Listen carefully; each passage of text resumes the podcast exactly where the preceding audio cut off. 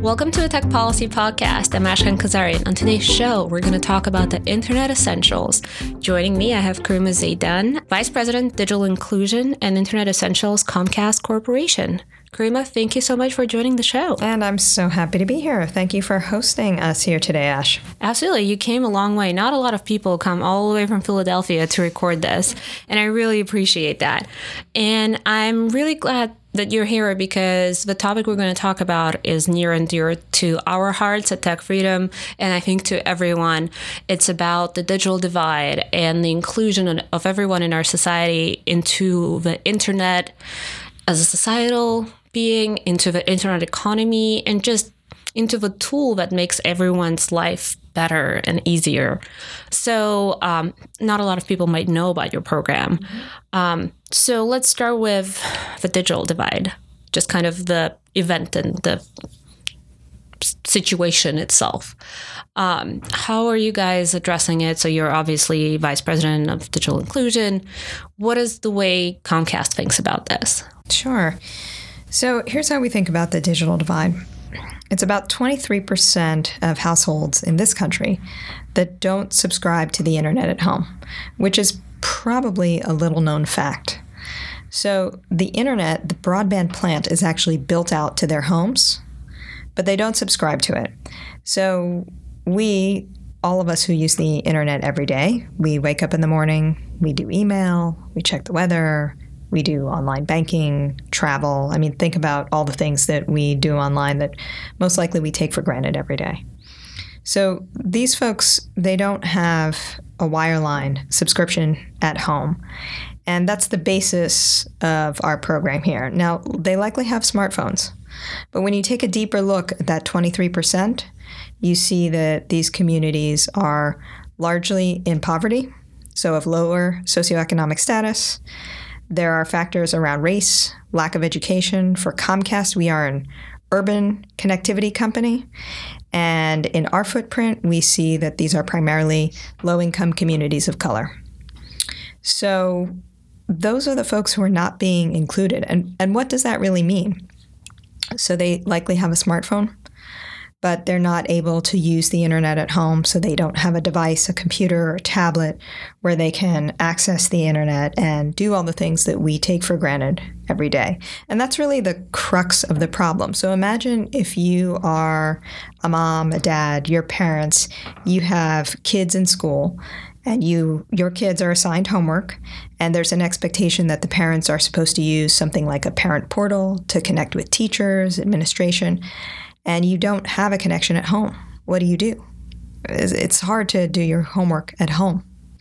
So we've heard countless stories across the country of parents who take their kids and they use the free Wi Fi in a parking lot, for example, at McDonald's, at Starbucks, at a community center, wherever they can grab it.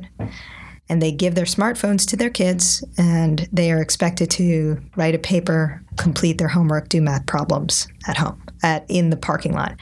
And that's really challenging and really tragic.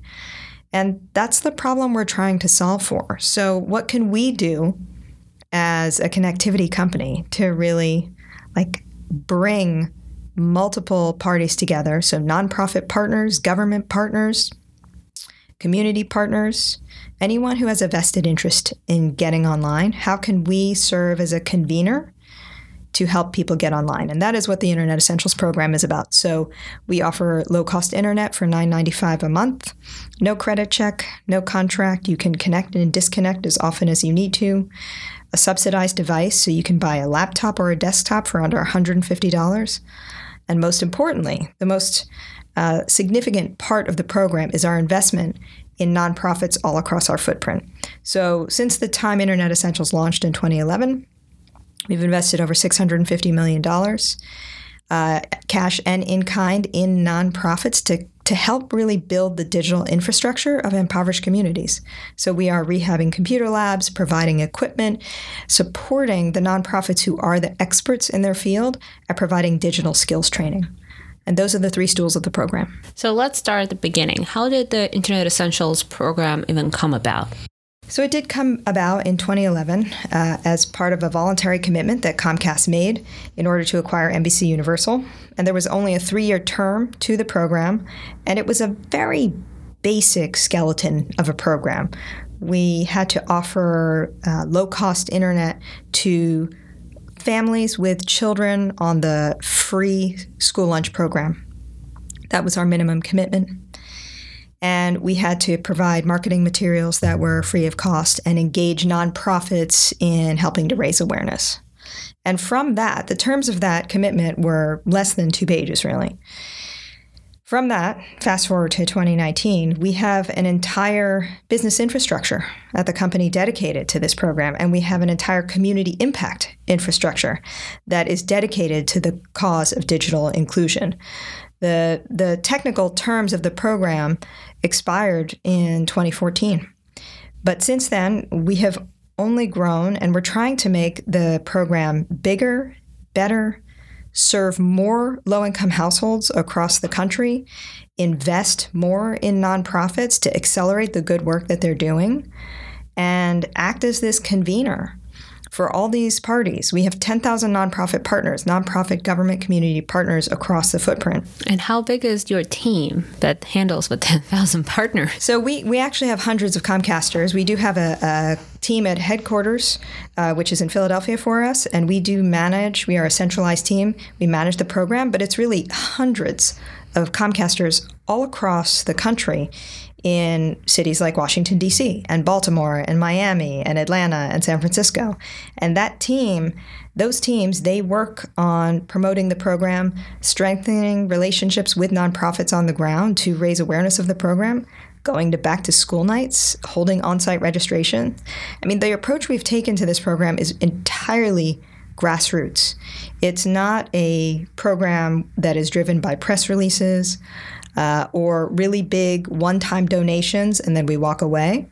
It's really about a sustained commitment to our partners in the community to help ensure that our communities are thriving because the founder of Comcast, uh, Ralph Roberts, this our current CEO's father, he believed that in order for the business to thrive, the communities in which our employees live and work also has to thrive. What is the qualifying requirement to be part of a program, to enter a program? Because you mentioned, you know, kids who are um, in how just mm-hmm. kind of are registered in school as the ones who need some support. But what is kind of how, how are you guys defining the sure. limits? So we started off serving families with school age children eligible for the National School Lunch Program. And we've since expanded eligibility 11 times. And this fall, we have expanded to serve all low income households in our footprint eligible for federal public assistance. So if you went on our website, internetessentials.com, you could see the list of qualifying programs. These are the largest public assistance programs in the country. So Medicaid, SNAP, food stamps, for example, TANF, SSI, which reaches a number of households with disabilities, and then about a half dozen other programs that are available on our website. So if you are eligible for one of those programs, and if you don't have a back balance that is under one year old and you're not an existing internet customer, you are eligible for this program. The intent is to connect households, low income households, who uh, are really disenfranchised, typically marginalized, and they are not been connected to the internet. And we know from our customer base that 90% of our customers who do connect, they do not have an internet subscription at the time they sign up for this program. And this is not just schoolwork. I mean, obviously, it's applying for jobs, it's n- healthcare, every single part of our life these days, just to register to vote, even. You gotta go online. I don't even know if people have physical places we can register to vote for these days. So, I mean, I don't know. I'm not a U.S. voter for the record. Immigration system, hey, don't come for me. Um, and so I just, you know, it's fascinating. Do you know, do you have a number of like exactly at least how many households or people have been enrolled over the, what, eight years now? Yes. And just to follow up on your earlier point, I mean, you are exactly right. You cannot apply for a job without having a connection without typing up and submitting your resume or your application online. Uh, healthcare services. Uh, everything we, we take bills. for granted paying bills signing up for social services signing up for those public assistance programs that i just referenced you do that online uh, participating in the census, for example, next year. We have, for the first time, an, an almost all digital census. So you mentioned voting, civic engagement. I mean, the internet is ubiquitous, it's a part of everything we do, and it's woven into the fabric of our work life, our social life, our home life. So, over the past eight years, we have connected 8 million low income individuals in 2 million households across our footprint. And while we can all feel a sense of um, pride, and I think we do, we're really not complacent because there are many more households eligible for the program who can sign up. So, our goal is to always make the program easier, better, faster, create an application process that is seamless, a customer experience that is seamless and easy for all households, uh, non English speaking households, uh, households that really don't have uh, much interaction with big corporations. How can we uh, leverage our partners and help the, give them the right information so that they can get the word out to folks who really, really need the internet but might, might not understand how to use it. They don't have the skills necessary. That is this big bucket of digital literacy skills around relevance, which is the number one reason people don't subscribe to the internet at home. It is not cost, cost is second, but surprisingly, it's this uh, sense of I'm either afraid of the internet or I just don't know how to use it or I don't think it's relevant to me. And I think it's true with all people for you to adopt any kind of new technology or really new habit, you, you have to see what's in this for me. How can right? How can I have a sense of self-efficacy? I can do this. I feel comfortable on the internet and it matters. I, you know, derive joy. It's interesting. I can apply for jobs. I see how it impacts my life personally. When you were talking about that, I first thing I thought it was people with disabilities. I have so many friends and I also have people in my family who, you know, um, are disabled or have some limits on their abilities. And so the internet kind of provides them with support they need to be engaged in society and not be left behind. Do you guys do anything kind of separate or special for that subgroup of people?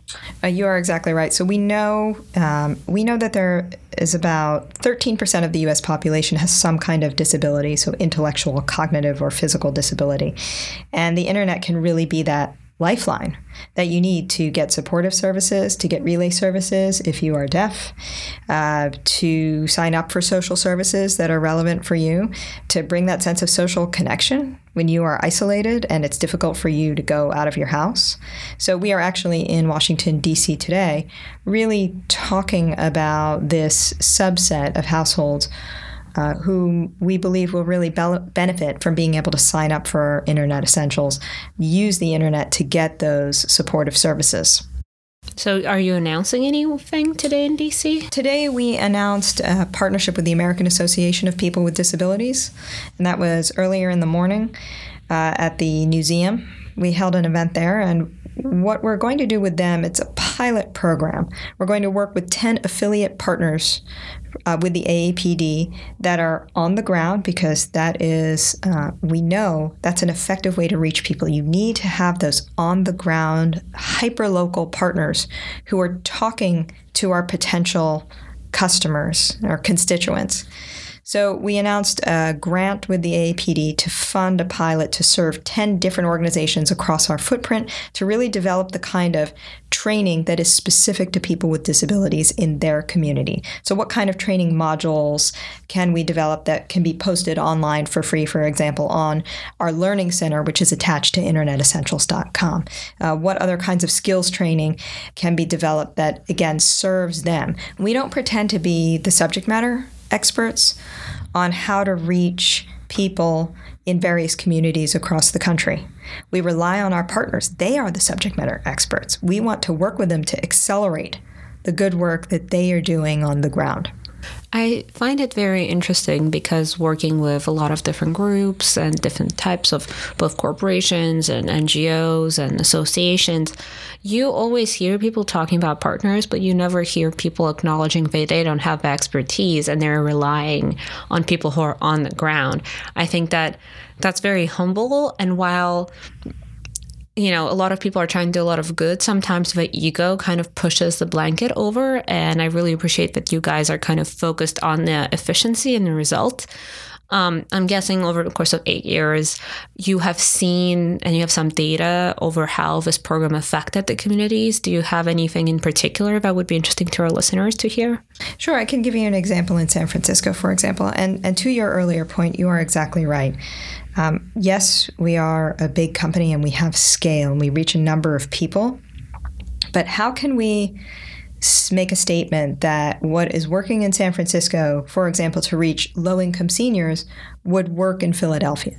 Perhaps there are some best practices that we can learn from our partners and we can extend to different places across the country, but we don't know every community is different. You know, a lot of companies have a lot of good initiatives in similar fields to where their market is, sometimes in a different field. Um, but I was wondering, there's a lot of criticism that I personally, as a person who grew up in communism, can't really understand. But there's a lot of criticism of companies that claims that they're doing it for publicity or not fully committing.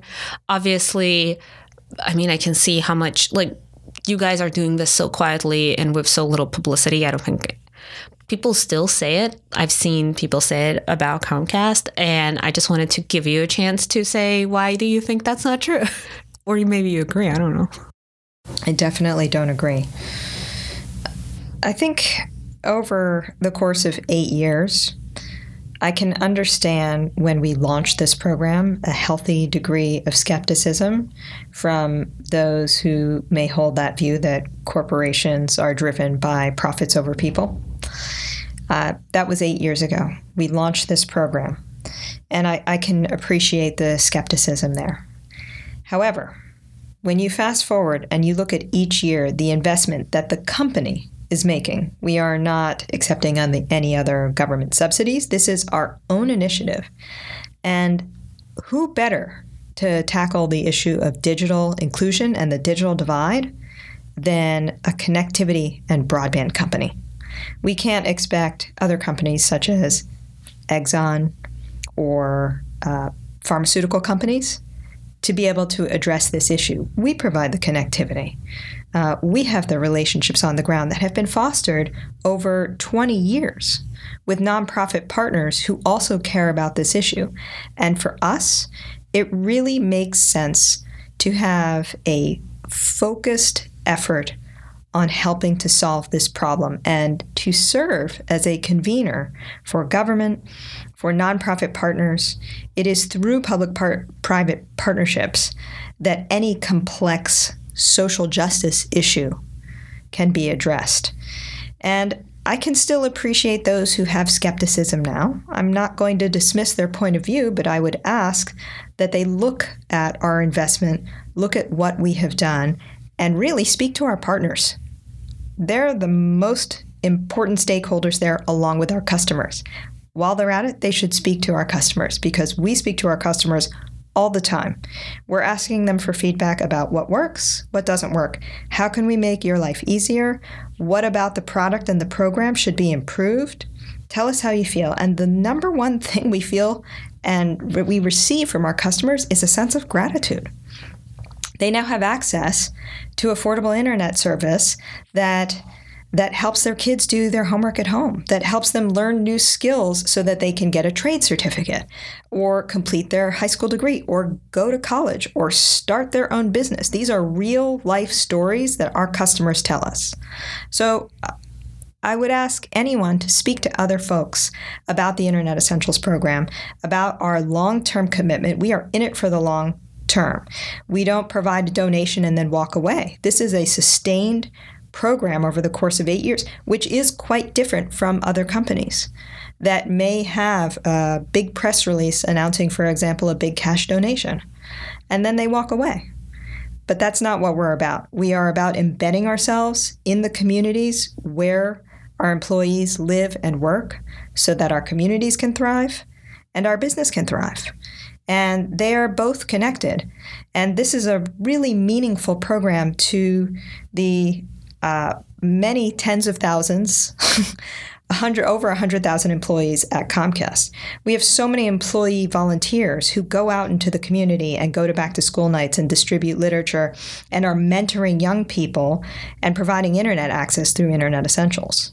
So this initiative speaks to the core of who we are as a company. And as a lawyer and a policy person, I would also say, hey guys, look at hard evidence. This program expired, like the requirement expired in what, 2014? Right. We are in 2019. Investment keeps growing over each year. I don't know. Like, I don't know how you can spin this bad. At, uh, but it's 2019, and I guess you can spin anything. Um, before you go, and I know you have a very busy day, uh, it's very exciting to have you in the studio. And um, as I mentioned to you before we started recording, we do this like little segment that uh, I've gotten a lot of positive feedback on where we have, you know, kind of people who are not your typical kind of guy in tech. Not that that's a bad thing, Mark don't be mad. Um, but you know, not, not your typical guy in tech kind of story of like, oh, I just walked out of a garage and I dropped out of college. Um, how did you end up doing what you're doing? How did you end up in this like telecom tech space? Um, and what you know, what do you think about our current state of affairs of, you know, representation in this space? So I'm definitely not a typical guy in tech. and uh, before I came to Comcast, I actually had uh, spent I, would spent my time in city government and prior to that in academia. So I've taken a, perhaps a circuitous route to get to the private sector. But I worked for the police department in Philadelphia. I was the head of communications and new media. And in some ways, I was doing things Wait, that are, so you were in uniform in the whole thing, right? No? Actually, no. no I was no one of the few in Philadelphia. I was one of the few civilians. Okay, uh, okay. Uh, and uh, we were using technology just at the time social media in 2009 10 was becoming popular amongst organizations and government. And we were one of the first police departments to actually use social, YouTube, Twitter, Facebook to engage disenfranchised communities to involve them in our community policing strategy. And our police commissioner was uh, very forward thinking and forward looking. Uh, Chuck Ramsey is his name. He was actually police commissioner here in DC for 10 years. And he came to Philadelphia under a new mayor, Michael Nutter, in 2008. And I joined his team about six, six months in. And he had a very progressive view as to all the elements that would make for a successful community policing strategy. And one of those elements was how do we use technology to reach people who typically don't talk to the police department. And for me, I was interested in being a change agent on the inside of a powerful organization, an organization that has a history of violence, a history of brutality, and especially in minority communities, um, has some serious issues around reputation to deal with. But for me, my sense of wanting to advocate for change, instead of resisting from the outside, which I completely appreciate that we need people to resist from the outside, I made a decision that I wanted to work on the inside to see how I could affect change on the inside. So that's what I did for four and a half years in the police department. And it was fantastic. We used, uh, we had detectives on Twitter for the first time talking to people in their community saying, Do you know anything about this? How can I help you? Come meet me. Let's have coffee. I mean, he was reaching out. Our first detective was reaching out to people directly, and he had an amazing response. And that's how I got interested in wow, you can really use technology to affect positive social change in a place where maybe you wouldn't think it would work. So after my time there, though, I did decide that I wanted to do something on a larger scale. And Comcast is in Philadelphia. That is our hometown. And I did come over specifically for Internet Essentials because I saw the same kind of opportunity with using technology to affect positive social change within a big corporation. And it has been an incredible experience learning the business of technology and merging it with a social mission. In fact, it's it's kind of a dream come true. How long have you been at Comcast now? Uh, seven years. Wow, that's amazing. Well, I endorse all of this, but the Philadelphia Eagles. That will never be endorsed on this show while I'm here. Um, thank you so much for coming. We really appreciate you taking the time and making the trip. We hope you come back. Um, any final thoughts for our listeners? Um, well, I guess on that last note, go Eagles. God, I'm going to cut that out. That will be cut out. Um, Thank you so much for your time and for your listeners' time as well. And I, I hope we do, I guess, on the issue of representation, uh, sometimes your route to get into tech, it doesn't have to be linear. There are plenty of opportunities for diverse ways of thinking and looking at the world around technology, and you don't necessarily need a an engineering or computer science degree. Absolutely, I think that's that's what I hear the most out of our like guests. No one's no one was like in college and was like, I'm going to be a in tech. Like someone just, I stumbled into this free speech work that I was doing. Like there's just so many ways of like how people end up in this, and I think that's the most fascinating and great thing about it. That it's such a huge entity that goes through everything that people just kind of get sucked into this black hole. Um, on that note, thank you so much. Please, our listeners, leave us a review so others can find the show. Thank you for listening. Tech Policy Podcast is produced and distributed by Tech Freedom, a nonpartisan nonprofit think tank in Washington, D.C. To learn more about our work, make a tax deductible donation, or find other episodes, find us online at techfreedom.org.